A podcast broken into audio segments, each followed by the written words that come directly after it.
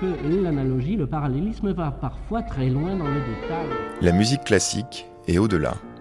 C'est l'heure métaclassique avec David Christoffel. Avant que Georgie Courtag ne prenne le son des claviers téléphoniques pour en faire le motif musical de certaines pièces de Seyat et avant que quatre notes descendantes jouées au trombone servent de gimmick sur les plateaux télé pour sanctionner une blague pas vraiment drôle, avant que Pierre Boulez n'utilise le code Morse pour coder les lettres du nom de sa chair dans Message Esquisse, au XVIIIe siècle, il y avait un petit instrument de musique qui servait uniquement à la communication pour signaler l'arrivée du courrier postal qui s'est trouvé cité dans de nombreuses pièces instrumentale de Handel, Vivaldi, Bach, mais encore Duval, Boutmy ou encore Kaiser. Pour raconter l'aventure de ce petit instrument qui s'appelle le corps de postillon, nous recevons Alice Julien Laferrière qui a fait des recherches exactement sur cet instrument, mais aussi Jean-François Madeuf qui le joue et qui le fait sonner, et le corniste Lucien Julien Laferrière.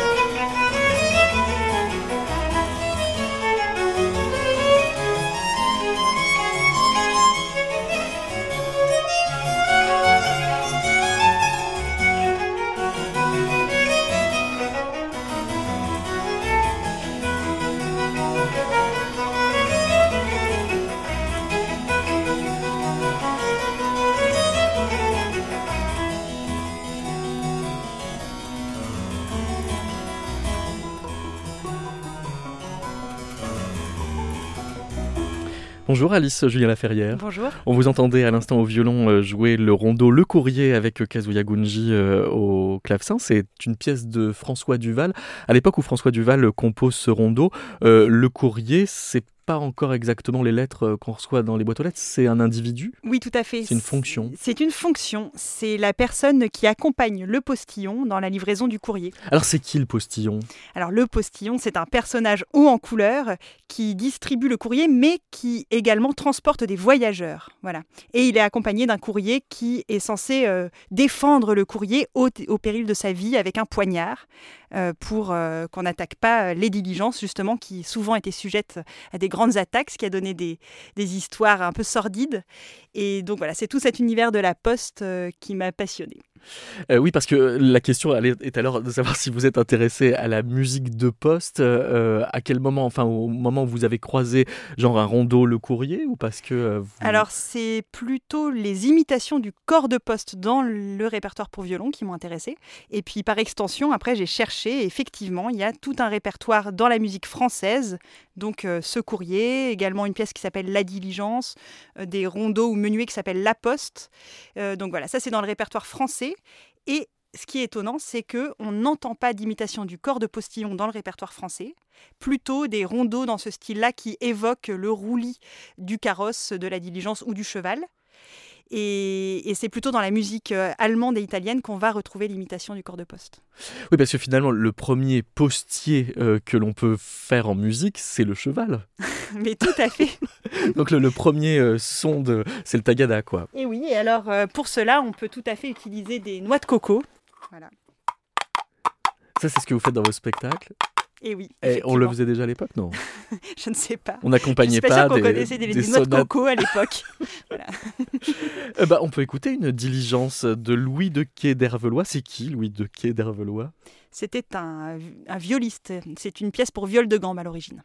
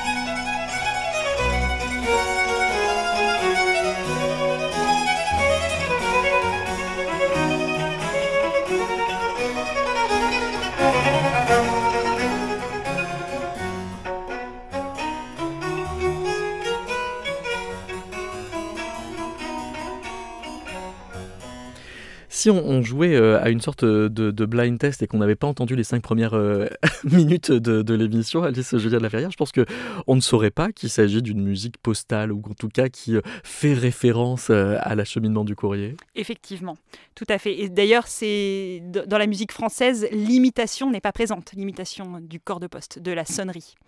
Et donc, on va avoir ça dans, dans le répertoire allemand plutôt. Et dans ce qu'on va écouter ensuite, d'abord, peut-être faire encore quelques précisions de, termes. Il y a eu une longue période où le mot facteur n'était pas du tout synonyme de, postier. ça désignait donc le facteur d'instrument et cette acception précède euh, celle du, facteur euh, qui euh, distribue le, courrier en 1421 et c'est seulement au XVIIe siècle qu'on parle donc de, facteur au sens de quelqu'un qui, qui, distribue des lettres. Mais oui, tout à fait. Et cette notion de facteur forcément nous a intéressés puisqu'on a dû faire appel à un facteur d'instrument pour entendre le corps de postillon. Et donc, euh, oui, c'est une mise en abîme. Alors, avant de euh, effectivement parler du travail de, Patrick Fraisse, qui est donc le facteur avec qui vous avez euh, travaillé avec Jean-François Madoff, peut-être dire un, mot de la poste des bouchers, puisque c'était avant que les facteurs n'en fassent une spécialité, les bouchers qui acheminaient le courrier? Oui, alors, c'est la, la grande histoire du corps de postillon commence par une querelle, la querelle des bouchers. Pourquoi une querelle Eh bien, puisque à l'origine, le courrier était acheminé par les bouchers qui allaient de ville en ville avec leur bétail et qui annonçaient leur arrivée dans les villes en sonnant dans la corne de leur vache. On va vous faire entendre une sonnerie de corne de vache.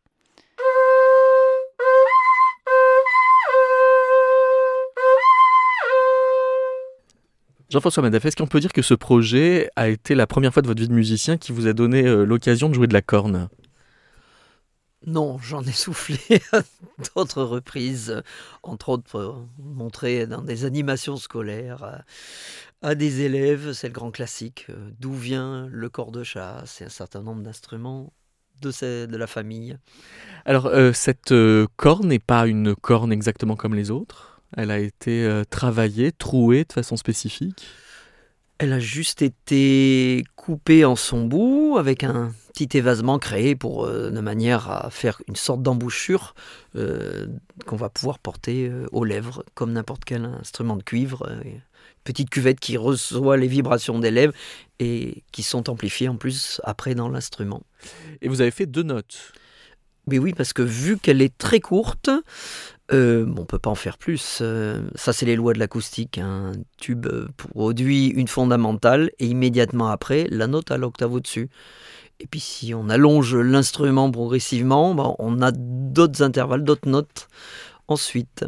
Mais alors euh, cet euh, écart euh, d'octave va être un élément de reconnaissance du corps de postillon ensuite? Ben oui, parce qu'on voit la taille des cordes postillons au XVIIIe siècle, qui sont, si on les déplie, pas tellement plus grands que euh, la corne que je viens de Là, on est à la radio, il faudrait donner un ordre de grandeur. C'est quoi? C'est grand comme un pot de yaourt et demi en hauteur? Oui, ça tient en gros dans la paume de la main. Oui, ah, enfin doigt compris.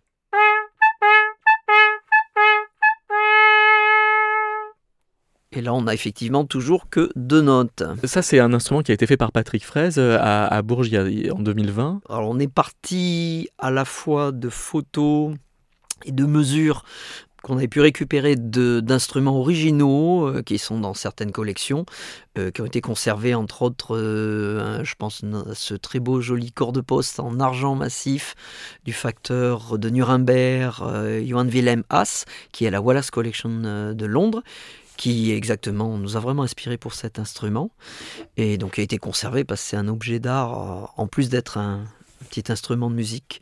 Voilà. Et on a dû en reconstituer un autre pour la cantate de Handler où il y a un corps un petit peu plus grave en Fa. On, on écoutera un petit peu tout un extrait de cette œuvre. On entendra effectivement que. On a toujours deux notes, mais elles sont un petit peu plus graves parce que l'instrument est un poil plus gros et un poil plus long. Euh, et puis il a une enroulade de plus. Voilà. Donc c'est quoi? C'est des mini-corps? C'est des corps de postillon Posthorn en allemand. Corps de poste, littéralement. Alors là, on a une ambiguïté de terme, oui. Oui, et d'ailleurs, c'est là qu'apparaît la bataille des bouchers. C'est que c'est ce corps qui va détrôner les cornes de vache progressivement à cause d'une famille qui va prendre le monopole postal et interdire euh, toute autre utilisation de sonnerie annonçant l'arrivée dans les villes. Ça y est, ils ont privatisé le répertoire. Enfin, même si c'est un mini répertoire, quoi. Ils ont privatisé la sonnerie en octave. Euh, c'est la famille Turn und Taxis, Tour et Taxi. Alors ça commence en Italie, la famille Tasso. Ah, bien en plus, c'est une affaire complètement C'est européenne. une affaire européenne qui, ouais, qui, En qui- quelle année qui commence au XVIe siècle en Italie et qui va durer jusqu'au XIXe siècle. La famille Tour et Taxi va prendre de, de l'amp- de l'ampleur, va devenir même euh, anoblie par l'Empire, etc. Et, et Mais ça, va voulait dire quoi Parce qu'il n'y avait pas encore 19e. de, de droit d'auteur, donc ils n'avaient pas de copyright sur le saut d'octave.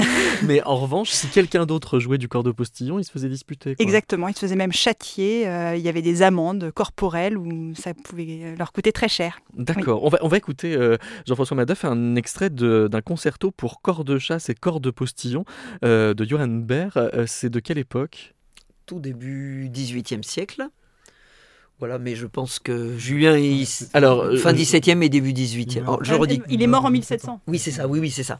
Bonjour Lucien, Julien Laferrière. Bonjour. Est-ce que vous soupçonnez que votre sœur s'est intéressée euh, au corps de postillon pour euh, renouer le contact avec vous qui êtes corniste? En bon frère que je suis, je peux au moins le supposer. Effectivement. C'est-à-dire que vous, vous jouez euh, du corps depuis tout petit, Oui. euh, mais vous n'avez pas joué du corps tout petit tout de suite.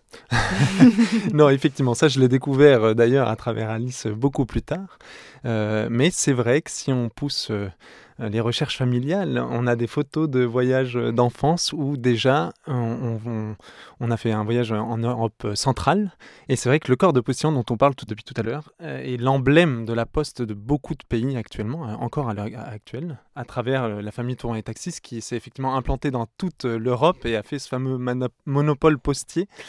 Euh, et donc, c'est encore l'emblème euh, de la Poste, évidemment. Euh, les exemples les plus marquants, c'est bah, l'Allemagne, la Suisse, même l'Espagne. On le voit beaucoup en Ah, Espagne. c'est pour ça qu'on trouve des, des- des petits corps sur les boîtes aux lettres. Exactement. Mais alors, c'est lequel de ces corps? C'est le corps de postillon ou le post-horn? C'est le, le petit, l'original. Le- D'accord. Oui, celui du XVIIe siècle. Alors, je viens de dire post-horn, de quoi s'agit-il? Du corps de poste. La Du- traduction donc, littérale, c'est Quelle est la différence alors? Avec le, le corps. euh, Avec le corps de postillon Ah, c'est le même instrument. C'est le même, sauf qu'il est plus gros quand même. Ah non, en fait, c'est le même, mais qui a évolué. Ah là, oui, vous avez l'évolution. Devant vos yeux, vous avez l'évolution. Oui, on a D'accord, plusieurs parce que- siècles de post-hand Mais sous nous, les en yeux, fait, là, en fait, euh, Jean-François brouille les pistes parce que nous, on ne s'est intéressé qu'aux petits. Oui, oui, bien sûr. Enfin, sa- sauf que donc j'ai introduit Oui. par ailleurs un autre Oui. corps qui est le corps de chasse euh, que vous jouez dans la même pièce. Quelle est la différence? Alors le corps de chasse, euh, c'est un instrument beaucoup plus grand, euh, qui est donc beaucoup plus grave aussi, et qui est effectivement, euh, je ne vais pas vous faire tout l'historique du, du corps, mais euh, qui, hum, qui donc apparu en France dans la deuxième partie du, XVIIe siècle, et ensuite a été utilisé beaucoup dans la musique, notamment bah, française et aussi allemande et qui a ensuite évolué au, gré des siècles pour devenir le corps d'harmonie actuel avec des pistons qu'on joue dans les orchestres. Alors, on va écouter euh, une bourrée extraite de ce concerto pour corps de chasse et corps de postillon de Johann Baer avec euh, d'abord le corps de postillon, un peu plus aigu que le corps de chasse qu'on va entendre immédiatement ensuite.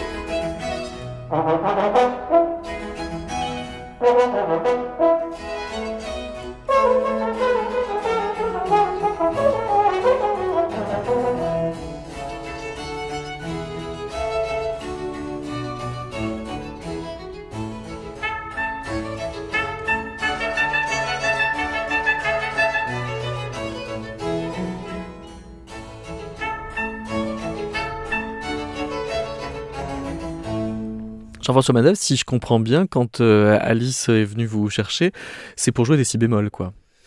En fait, c'est parti d'une discussion où on était euh, l'un et l'autre sur un autre projet. Et elle m'a dit Comment tu connais le concerto de Baer pour corps de chasse et corps de poste? J'ai dit Mais bien sûr, j'ai même acheté la partition parce qu'il y a une édition moderne et je rêve de monter ça un jour. Elle m'a dit ben, Ça tombe très bien, j'ai un projet sur le corps de poste. Je rêve aussi qu'il y ait quelqu'un, euh, qu'on fasse reconstituer les instruments euh, pour jouer ça. Et puis, bah, donc voilà, le projet, ma participation sur le projet est venue euh, comme ça. Comme parce que je suis trompettiste, mais je joue aussi beaucoup le corps, le corps naturel. Donc, alors, ce qui est assez amusant pour cette pièce-là, c'est que c'est le même interprète qui joue les deux instruments. Vous avez entendu, il y a quelques mesures de vide entre, donc il faut changer très vite d'instrument. Vous les gardez tous les deux en main en fait Oui, si vous avez regardé la vidéo qu'on a faite, parce que c'est visuellement aussi que c'est très intéressant cette pièce euh, très originale, j'ai assemblé mon petit corps de poste sur le gros corps de chasse et j'en joue comme un instrument duplex. J'alterne, euh, voilà, je passe d'une embouchure à l'autre très rapidement, je switch, euh, comme si j'avais, au lieu d'appuyer comme sur un instrument moderne dans des pistons pour changer de longueur de tube, ben là je switch sur l'embouchure d'à côté pour jouer de l'autre instrument. Donc c'est vrai que c'est très marrant, c'est un côté visuel aussi très particulier. C'est une vidéo qu'on peut voir sur le site des éditions Seul Étoile en un mot. Les éditions Seul Étoile qui ont euh, publié euh, en 2022 un, recueil de fiches avec une documentation historique. Euh, Alice Julia Laferrière, pourquoi vous avez choisi cette forme Un recueil de fiches, c'est drôlement annoncé. C'est une sorte d'enveloppe, puisque nous sommes dans le thème postal. Avec du courrier. Avec du courrier, voilà. Et donc, donc vous y trouvez des cartes postales de différentes formes. Vous y trouvez même une carte des postes d'Allemagne. Ah oui. Euh, voilà, au, dos euh, de laquelle euh, vous pouvez retrouver une partie du livret, puisque ce livret est, est, écrit sur justement différentes, différents supports qui rappellent la poste et le courrier et euh, où on trouve référence à un certain euh, montreur de curiosité, euh, parce que donc le corps de, postillon, au-delà de, l'emblème et de son caractère très pratique pour les, facteurs, les postillons, était déjà un objet de curiosité au XVIIIe siècle? Alors, oui, annoncé comme ça, on, peut le dire. Il se trouve que le, corps de postillon, en fait, a surtout été imité puisque c'était un instrument de signal et pas du tout utilisé dans la musique savante. Donc euh, c'est d'ailleurs en tant que violoniste pour ça que je me suis intéressée à cet instrument, c'est parce qu'il a été imité par les plus grands compositeurs et il a donné lieu à des concertos et, des pièces très virtuoses pour violon. Mais on le trouve quand même utilisé à l'époque dans deux œuvres, donc dans le concerto du Berg que vous venez d'entendre, qui est une rareté on peut le dire, euh, puisque c'est On n'a pas donné la date d'ailleurs de ce concerto. on a donné bah, C'est avant 1700. Oui, parce qu'il est mort en 1700. Voilà. Johann Baer est mort avant, avant 1700 et il, était, euh, il tenait une auberge. Il, euh, il voyait sûrement passer des chasseurs. Il a d'ailleurs lui-même été tué lors d'un accident de chasse, prématurément. Et, donc ce double concerto qu'on vient d'entendre, euh, qui utilise deux instruments de signal et qui n'était pas encore euh, utilisé dans la musique savante, c'est une sorte de rareté. Et la deuxième œuvre dans laquelle on retrouve le corps de postillon mentionné, vraiment comme instrument de musique, c'est euh, une cantate de Handler qui s'appelle Le montreur de curiosité. C'est le, 16 avril 1747 que le, vice-maître de chapelle, Johann Samuel Handler, livre sa composition d'anniversaire. D'ailleurs, c'est une pièce de circonstance. Euh, c'est quoi euh, ce montreur de curiosité? Ça renvoie à quelle réalité sociale? Alors un montreur de curiosité, il faut imaginer euh, une sorte de saltimbanque qui visite les foires et autres événements commerciaux euh, de, pays comme l'Allemagne, par exemple. Dans ce cas-là, c'est l'Allemagne. Et donc, euh, en général, il est d'origine étrangère. Il y a même des sources de l'époque qui disent que souvent, il s'agit d'Italiens, euh, qui parlent donc un allemand qui n'est pas tout à fait un dialecte non plus, encore moins la langue officielle du pays dans lequel il se trouve, mais en général, on parle de lingua franca, c'est-à-dire qu'il parle une sorte de, sabir alémanisant, si on peut dire, pour se comprendre entre, entre étrangers. Et donc, il, il voyage euh, dans ces événements avec une sorte de théâtre miniature. Alors ça peut prendre beaucoup de formes, euh, ça peut être des théâtres de marionnettes ou ça peut prendre la forme de, tableaux à plusieurs pans sur lesquels on montre des choses. Et, euh, ils ont pour particularité de se présenter au public avec toujours la même accroche qui est aussi celle qui est utilisée dans cette cantate de Handler, qui est donc en, français, nous l'avons traduit par Ô belle attraction, Oh belle curiosité, donc euh, dans la version allemande c'est Oh Zena Spielwerk, Oh Zena Rarité. Et donc euh, voilà, c'est pour amener le, chaland, le passant à s'intéresser euh, à ces curiosités. Et donc cette pièce de Handler est intéressante à plusieurs égards. Sur le plan historique, elle est vraiment très très hum, spéciale parce qu'elle fait appel à, tous les événements politiques qui, qui ont lieu autour de 1747. Euh, donc notre montreur de rarité vient décrire, pas toujours très élogieusement, euh, voire croquer euh, toutes les personnalités politiques du moment. Donc on s'inscrit dans un conflit européen qui est la guerre de succession d'Autriche. Voilà, c'est on va pas rentrer peut-être dans beaucoup de détails politiques, mais en tout cas, il ça veut dire qu'il y a un aspect chronique. Bah, oui, il a le rôle d'un journal vivant, un journal itinérant, on pourrait dire, et satirique, effectivement. C'est un extrait chanté par le baryton Romain Beauclerc.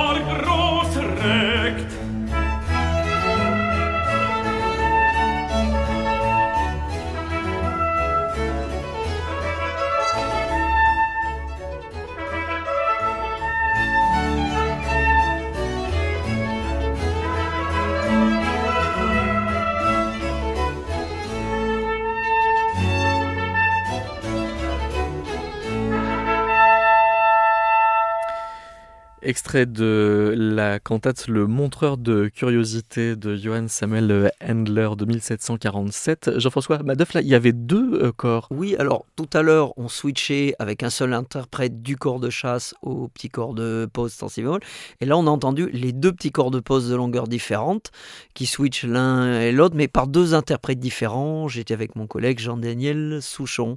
Et là, ils font, euh, vous faites chacun une hauteur différente Voilà, on joue deux notes, comme on a entendu tout à l'heure. Vous sur étiez donc toujours au si bémol Non? Moi si bémol, lui en fa, voilà. D'accord. Et donc il fait l'octave fa fa. Euh, mais alors il, se perfectionne jamais cet instrument pour faire plus de notes? Si, par la suite, euh, je pense tout le monde, enfin beaucoup de gens connaissent la sérénade post-horn de Mozart. Alors post-horn, c'est, la version allemande du même terme en fait, c'est corps de poste aussi. Qui est de quelques années euh, postérieures à cette cantate-là. Pas tant que ça? Non, pas tant que ça. Mais alors regardez 20-30 ans après Alors regardez la forme des instruments. Alors là, il faut qu'on le décrive pour les auditeurs. Donc c'est le même en deux fois plus grand et avec deux fois plus d'enroulement. Voilà, et qui produit beaucoup plus de notes. Alors là, c'est même un instrument du 19e siècle, tel qu'il aurait été employé par euh, Ludwig Spohr dans un divertimento pour instrument avant. Je joue les notes.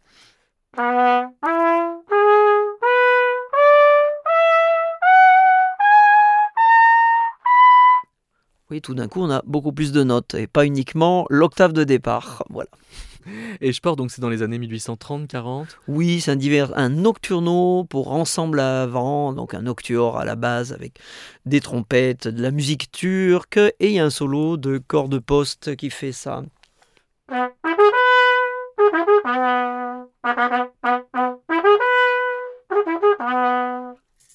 Mais euh, il y, a- il y a quelque chose qui, qui m'échappe, c'est que le corps d'harmonie existait déjà, euh, Lucien Julien Laferrière. À cette époque? Oui. À, quelle époque alors Euh, bah, en 1830-40, quand Ah, mais- Sport ah oui, fait, tout ce à div- fait. ce- ce- ce- Enfin, le- le- cette partition. Donc quel avantage est-ce qu'il a à reprendre ce corps de poste avec seulement 4 notes par octave, euh, plutôt qu'un corps d'harmonie qui pourrait faire... euh, C'est euh, intérêt anecdotique, D'accord. couleur locale. Quoi. Donc c'est pour le clin d'œil. Voilà, comme les compositeurs précédemment qui ont écrit des imitations pour violon.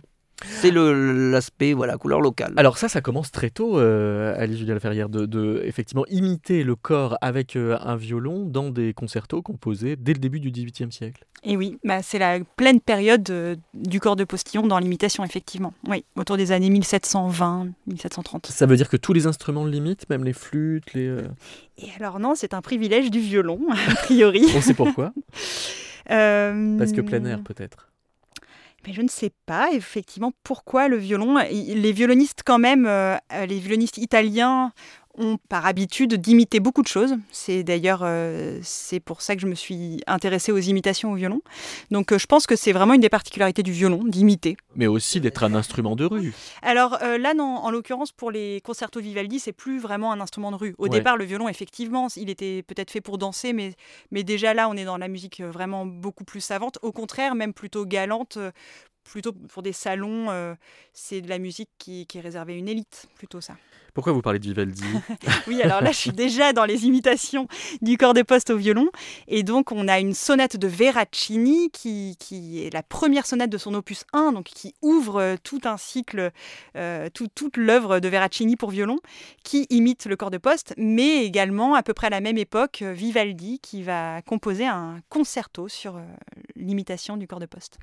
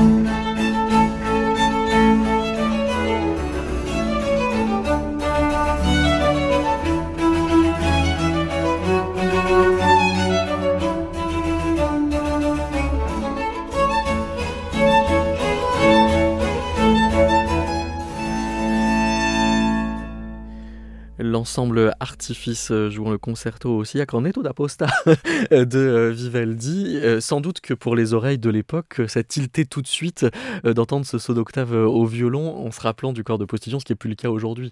Euh, à moins d'avoir mis sur son téléphone portable un corps de postillon et de l'avoir comme sonnerie. Parce que j'espère qu'on y viendra, que tout le monde aura la sonnerie corps de corps de postillon. sur son portable. Euh, vous avez donc conçu euh, cette publication comme euh, un courrier, euh, et comme ça fait toujours plaisir de recevoir du courrier, on a une musique plutôt joyeuse.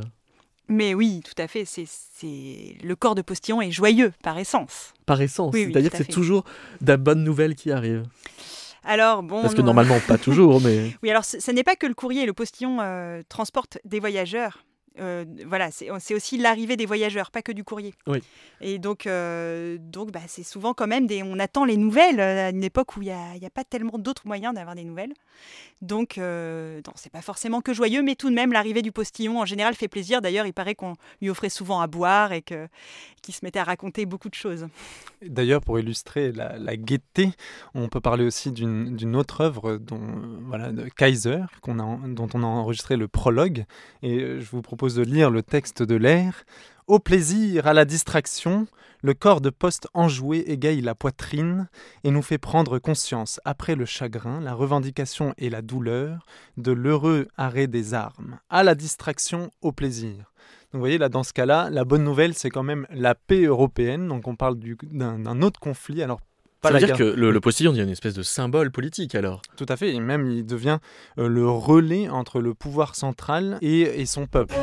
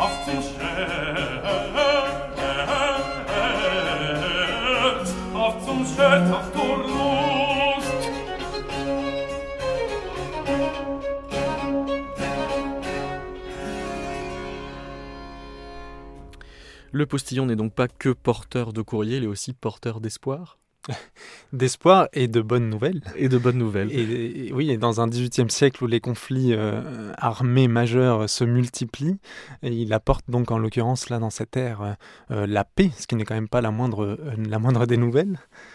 C'était euh, une pièce de 1714, c'est-à-dire euh, quasi contemporaine du concerto euh, de Vivaldi qu'on écoutait précédemment, qui est de, de 1720. Et alors, l'ensemble Artifice a reçu une lettre de Jean-Sébastien Bach. Et oui, il nous a, nous a écrit ceci. Cher musicien de l'ensemble Artifice, ayant entendu dire que vous vous intéressiez à cet instrument extraordinaire qu'est le corps de postillon, permettez-moi de vous présenter l'œuvre que j'écrivis en 1704 pour le départ de mon frère, Johann Jacob. J'avais alors 19 ans et j'étais très proche de ce frère de 3 ans, mon aîné, qui venait de s'engager comme oboïste dans la garde d'honneur du jeune roi de Suède. Avant de la rejoindre définitivement, il passa nous dire au revoir.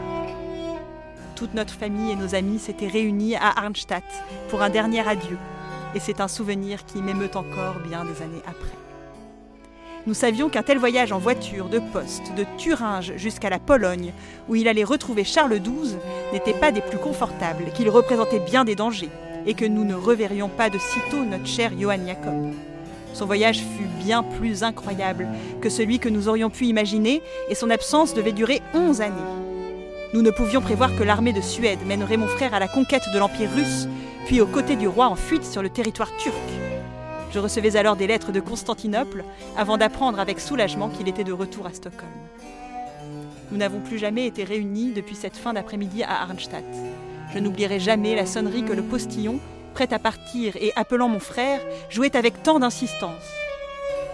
Cette sonnerie, qui peut être si joyeuse et si mélancolique, m'inspira un petit air et une fugue le soir, une fois que mon frère eut disparu dans la voiture lancée à vive allure. Que cette œuvre vous rappelle à vous, musiciens voyageurs, combien l'avancée du monde et les nouveaux moyens de transport rendent les adieux moins poignants de nos jours. Continuez à transmettre la passion du postillon, Johann Sebastian Bach.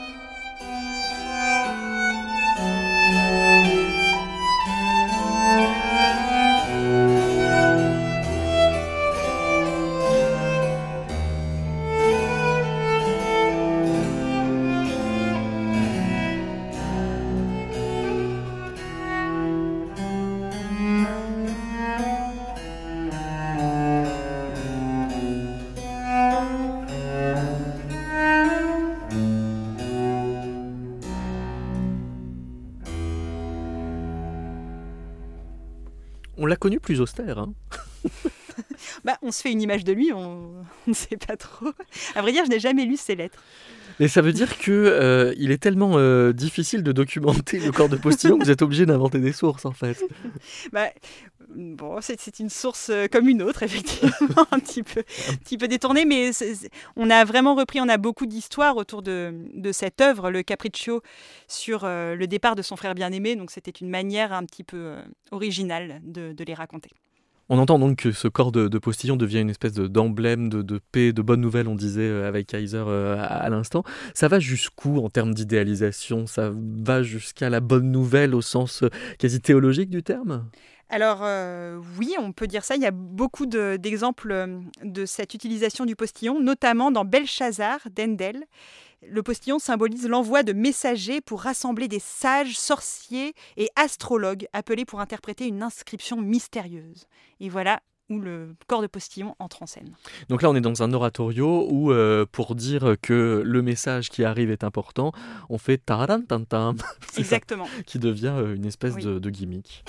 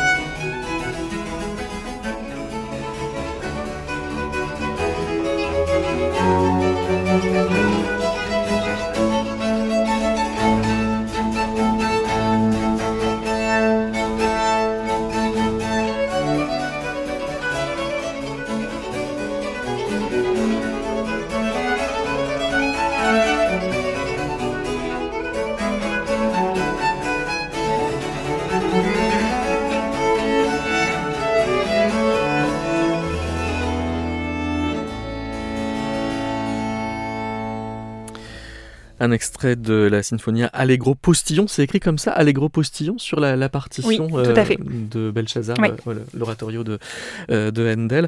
Euh, c'est ce qu'on appelle un figuralisme euh, en- musicologiquement. Oui, et d'ailleurs, euh, bah, Handel, c'est pas la première fois qu'il utilise ça. Moi, ça me fait penser. Il utilise euh, procédé similaire qu'il utilise dans le Messia euh, pour l'air euh, Shall Sound où il est question du jugement dernier. Euh, il, il met la sonnerie de trompette qui est jouée dans tous les tribunaux en Angleterre à l'époque pour annoncer l'ouverture de la session en début euh, de l'air joué avec une trompette obligée. Donc un compositeur de musique de film ferait pas mieux à l'heure actuelle pour mettre le public dans l'ambiance.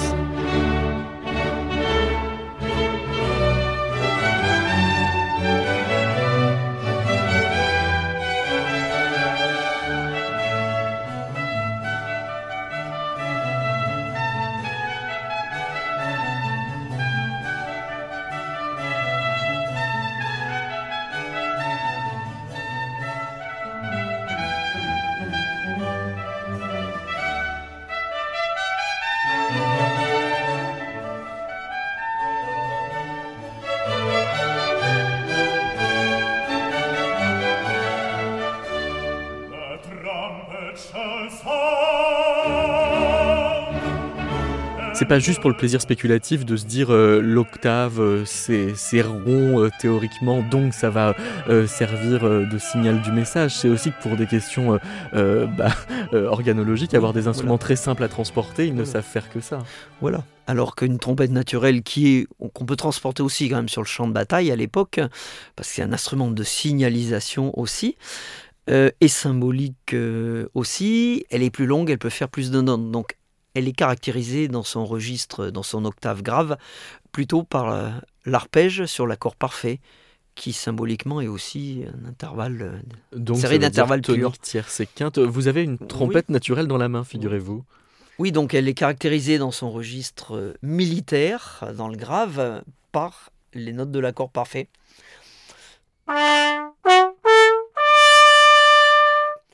Ce qui donne, en début du trompette chalsant du, dans le Messia, la sonnerie du jugement pour ouvrir la session.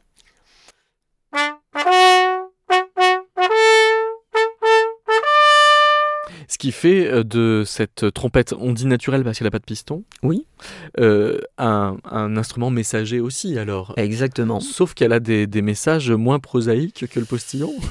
Moins nouvelle en général. Elle fait la Ah oui, elle est signal- funeste, la trompette, oui. C'est la guerre. hein. C'est la guerre. Et la C'est un mort. instrument guerrier, voilà. Ouais, très guerrier. C'est pas anodin. C'est pas anodin, c'est parce qu'il y a une histoire. C'est-à-dire que c'était l'instrument qu'on emportait effectivement à la cavalerie. qui voilà, dans la cavalerie, qui servait avec les timbales à coordonner euh, les mouvements de troupes à l'intérieur d'un régiment de cavalerie. Donc le trompettiste et le timbalier étaient des gens très très importants, que d'ailleurs c'est un métier très dangereux parce que ben, les soldats de l'armée adverse, pour désorganiser le- le- les adversaires, essayaient bien sûr de tuer en priorité ces gens-là, qui en plus ne pouvaient moins facilement se défendre. Ils avaient bien une épée, mais quand on a une main occupée par la trompette ou les deux mains occupées par les baguettes de la timbale, voilà. Et également de voler la trompette ou les timbales du régiment adverse. Euh, c'était vraiment, euh, comme ce qui était des instruments d'honneur, c'était un acte de bravoure, euh, c'était voilà très important. Donc voilà, métier, c'est moins, moins drôle que le corps de postillon, ça fait partie aussi de la symbolique de ces instruments de cuivre à l'époque au même titre que le corps de chasse euh, qui lui servait la signalisation à la chasse. à jalonner les, les péripéties effectivement d'une journée de chasse et de reconnaître certains animaux ou certaines situations. Voilà. Tandis que le, le clairon, lui, n'arrive qu'au début du 19e siècle. Oui. Et se retrouve finalement limité euh, aux mêmes notes que le corps de postillon de l'époque de Mozart ou de Spohr ou de Beethoven. Alors on va retrouver cette euh, trompette naturelle euh, avec les timbales à la fin de la cantate de Handler dont on a entendu un extrait tout à l'heure.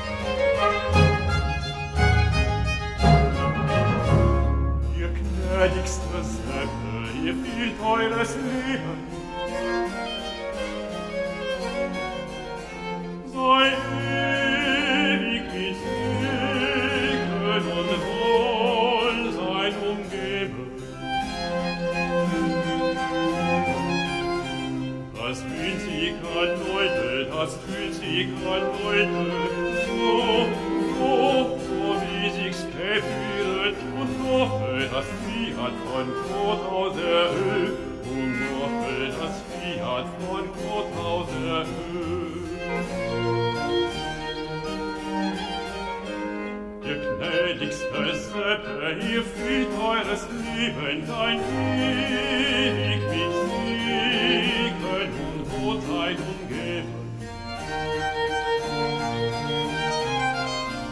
Das hütiger Leute, so, so, so wichtigst gewütet und hoffe, dass Fiat, Fiat von Kohl,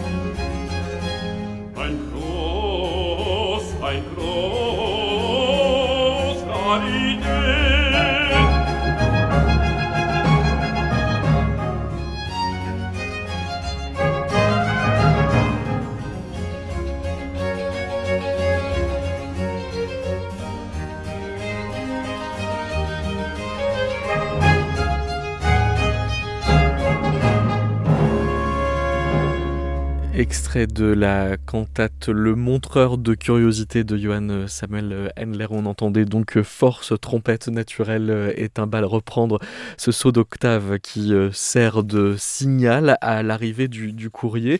On entend bien que c'est euh, un signal qui euh, a cessé de l'être euh, au au 19e siècle en même temps qu'a disparu petit à petit euh, le, le corps de postillon. On sait à peu près quand il s'est arrêté de teinter de sonner? Le corps de poste, Ouais, à la fin du 19e siècle, je pense. À la fin du 19e siècle. Ouais. Oui, car le, le professeur au Conservatoire de Paris, Georges François-Auguste d'Auvernay, durant le, une grande partie du était prof de 19e quoi siècle, de trompette. De trompette, ouais. Voilà, le- et enseignait, à un moment donné, on a trouvé trace d'un contrat, enseignait aux postiers euh, parisiens le maniement du corps de poste. Voilà. Ah, ça nécessitait quand même un petit apprentissage Ah bah, musical. bien C'est sûr, pas si c'est un instrument qu'il ouais. faut, voilà, donc Ah, il, mais- voilà, il avait ouais. quelques heures d'enseignement pour la poste. l'occasion de dire que c'est extrêmement dur à jouer. En fait, on, Ouais. on, on en parle comme ça et puis Jean-François les, les joue très facilement, mais à vrai dire, à part lui, c'est c'est très très très très difficile de jouer une embouchure aussi petite et de faire des notes aussi aiguës. Parce que euh, quand vous travaillez euh, il y a euh, quelques années avec Patrick Fraise à reconstituer l'instrument, vous deviez rechercher le, le fameux octave. Oui, ce qui, alors, ce qui a posé problème acoustique, parce que même avec quelques exemplaires sous les yeux, c'est un peu, dirons-nous, approximatif, et à partir du moment où on veut l'intégrer dans un propos musical, euh, je pense que les cordes de poste, euh, en temps ordinaire, dans l'utilisation postale, ils ne recherchaient pas la justesse absolue de leur octave, c'était le- globalement le son et le signal en lui-même qui tiltait aux oreilles. euh, Ouais, c'est pas sûr que c'était aussi juste à tous les coups. Des. Même gens- sûr que ce n'était pas juste à tous les coups, parce qu'on On on n'avait a pas le même niveau. euh, C'était oui, des amateurs et dans les descriptions, euh, ouais. d'instruments de cuivre et pas des, des professionnels chevronnés. euh, voilà. Et puis ils étaient à cheval, euh, ça devait quand même pas être si évident. Et, et on a des descriptions vraiment euh, de, très précises de, de l'approximation de ces sonneries. C'est-à-dire, euh, Bah, par exemple, c'est-à-dire le des musiciens qui se plaignent que c'est faux. Oui, ou- alors le ouais. peintre Fragonard, euh, bon, c'est au 19e, mais, mais dit que effectivement ça ressemble pas à grand-chose. Ou alors même euh, le philosophe Kierkegaard. Qui, qui Mais est-ce qu'il avait un- l'oreille absolue garde Bah, Kierkegaard, en tout cas, euh, a écrit quand même un ouvrage qui s'appelle La reprise. Et justement, il nous dit qu'il n'y a pas de reprise possible avec un corps de postillon. Alors ça, ça fait couler beaucoup d'encre, euh, cette histoire. Ça a intéressé Freud jusqu'à Lacan. Euh, Qu'est-ce qu'il dit exactement, Kierkegaard? Alors, je vais vous lire le texte traduit en français. Oui, Et après, vous ferez l'analyse psychanalytique. euh, c'est ça. Après, moi, je vous lirai un extrait de... divans. À vos divans. Vive le corps de postillon. C'est mon instrument pour bien des raisons et surtout parce qu'on n'est jamais sûr de pouvoir tirer de cet instrument le même son. Le corps de postillon offre en effet d'infinies possibilités. Celui qui le porte à la bouche pour y déposer sa sagesse ne se rendra jamais coupable d'une reprise, et celui qui, en guise de réponse, met à la disposition de son ami un corps de postillon ne dit rien, mais explique tout. Loué soit le corps de postillon. C'est mon symbole. Les vieux ascètes mettaient sur leur table une tête de mort dont la contemplation soutenait leur conception de la vie. De même, le corps de postillon sur ma table doit toujours me rappeler ce qu'est le sens de la vie. Vive le corps de postillon.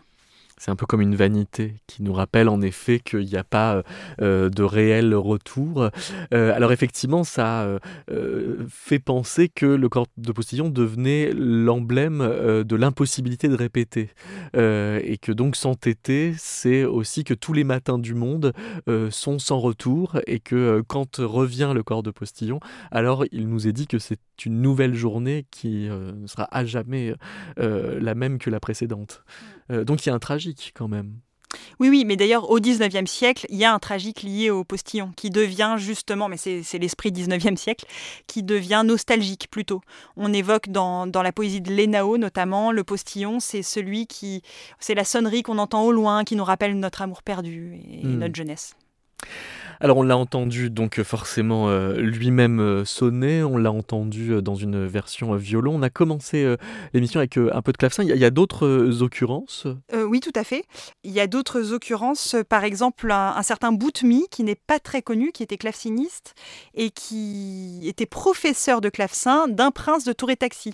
On vous a parlé de cette grande famille qui avait le monopole des postes. Et eh bien, il faisait également de la musique. Et donc, euh, on peut entendre Le Postillon allemand, une œuvre euh, écrite pour clavecin dans laquelle on retrouve euh, cette sonnerie. Et pourquoi il a intitulé Le Postillon allemand? Parce qu'il a une forme mélodique spécifique? Alors, le postillon allemand, puisque c'était le Saint-Empire romain germanique, c'était le symbole de la poste, donc c'est directement en lien avec, avec ce pays.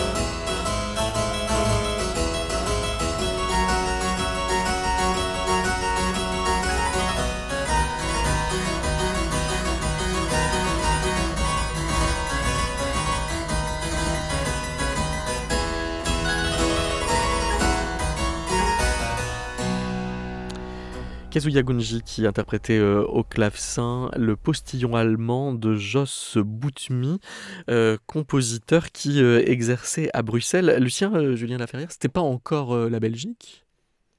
Non, je pense que ça faisait encore partie à l'époque. Là, on est en 1738 quand il a publié cette partition, oui. De, je ne sais pas si de l'empire euh, du Saint-Empire romain germanique.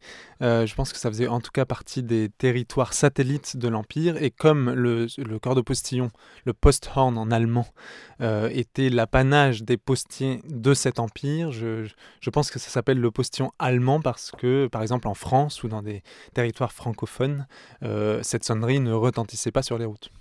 Alice, donc ça, ça veut dire que les Français qui écoutaient Vivaldi ne comprenaient absolument pas la ref il n'avait effectivement peut-être pas la ref. Et c'est pourquoi les premières pièces que nous avons écoutées au début de l'émission n'imitaient pas le corps de poste. Et voilà, à cette époque-là, en France, euh, on avait une, euh, un privilège complètement différent. Euh, Et d'ailleurs, on avait des signalétiques pour annoncer le courrier quand même en France ou Oui, oui, tout à fait, mais plutôt avec des cornes euh, Ah voilà, oui. qui n'étaient pas interdites. On n'avait pas de châtiment corporel. Ah oui, c'est ça, donc les bouchers pouvaient encore faire leur office. Voilà, euh, tout ouais. à fait. Et puis, et puis d'autres, euh, d'autres corps français. On a chez Mersenne notamment, on a des dessins du corps français, corps postal français, qui étaient différents, voilà, qui ressemblaient encore un peu à une corne, euh, voilà, même s'il était dans une autre matière. Et Mersenne, qui par ailleurs est un des premiers à avoir euh, consigné les sonneries euh, militaires euh, dans ses écrits sous forme d'onomatopée. et- ouais. Et les sonneries de chasse. les sonneries de chasse, oui, tout à fait. Et donc, en France, on avait un système postal particulier à la France. Et, et qui- ou avec des, des relais de poste situés toutes les sept lieux. Enfin, vous avez sûrement entendu parler de ça. D'où les bottes. D'où les bottes, effectivement. D'où les bottes de sept lieux qui sont les bottes du postillon. Voilà, puisque les, bottes du postillon sont des énormes bottes gigantesques qui sont accrochées à la selle des chevaux. Ce sont des bottes qui ne sont absolument pas faites pour marcher avec. Le postillon sautait dedans et euh, elles le protègent en cas de chute du cheval. Et donc ces bottes euh, aux dimensions euh, hors normes ont imprimé les esprits et Perrault s'en est emparé pour inventer les fameuses bottes de sept lieux. Et pourquoi le chat botté n'a pas de postillon? Parce que le chat botté, ce ne sont pas des bottes de sept lieux. Ah Les bottes de sept lieux, ce sont celles du petit poussé qui D'accord. vole à l'ogre. Et il a un postillon, le petit poussé? Et non, il n'a Bon. pas de postillon puisque nous vous disions qu'en France, il n'y avait pas de Ah oui, postillon. pardon, ça y est, je suis perdu. Voilà, c'est ça. Donc Perrault étant bien français, euh, Perrault utilise les bottes du postillon. Et d'ailleurs, Qui a une corne alors? Pardon, Non, qui n'a pas de corne. Qui n'a pas de De corne de, Ah oui. de boucher. Euh, alors le postillon. euh, est- euh, oui, non, alors ça, ça vraiment, ça, ça devient très technique, mais je pense que c'était, je, je ne sais pas si c'était le postillon qui sonnait dans sa corne. Qui est Jackman voilà, C'est ça, exactement. Alors, Perrault était bien français et donc euh, évoquait plutôt les, les postillons de France euh, sans cette sonnerie euh, qu'on reconnaît. Et d'ailleurs, dans le disque, donc, on a mis quelques pièces françaises euh, dont on a parlé et puis on a terminé par une chanson bien française d'un certain Jacques Nam, qui était artiste et qui a composé cette chanson euh, qui parle du postillon. et qui s'appelle Les chansons de mon village.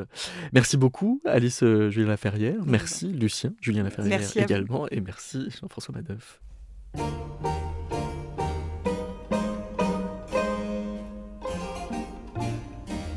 Le postillon qu'un tourbillon amène au village est un galéré dont on attend le passage.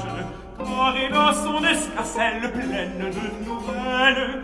Hu-ho, hu-ho, hu-ho, hu-ho. Postillon fouette tes chevaux. Aux amoureux, ils porteraient du bon pour leurs âmes. Aux hommes, dit là et des robes aux femmes. Pour les petits garçons, des billes, des poupées aux filles.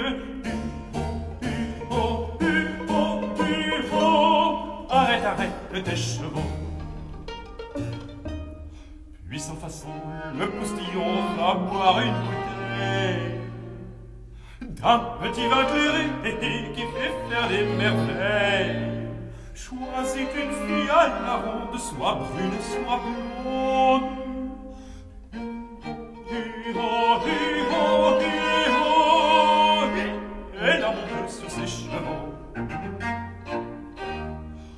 le petit bois, en tapinois, emmène la belle et lui fait un cadeau.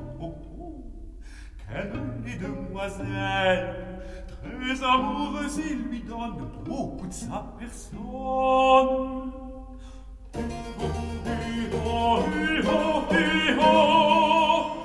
On est donc bien sur ses chevaux par l'émotion, le sillon remonte en scène, et s'en va tout réjoui, nous devoir la peine. Car on son passage, dans notre village, du mot, du mot, du mot, du mot, il est parti sur scène.